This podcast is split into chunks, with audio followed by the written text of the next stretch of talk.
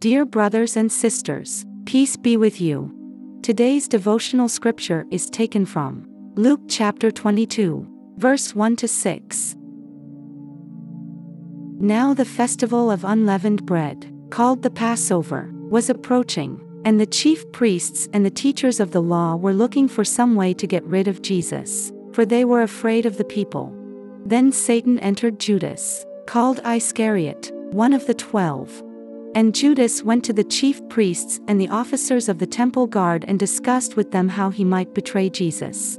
They were delighted and agreed to give him money.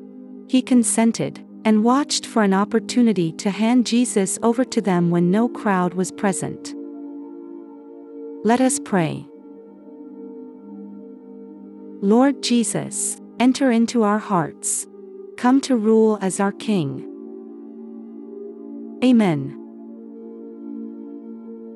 May the Lord Jesus rule in your heart as King, and fill your life with his peace. Today's devotion is brought to you by Growing Faith at Home Ministries.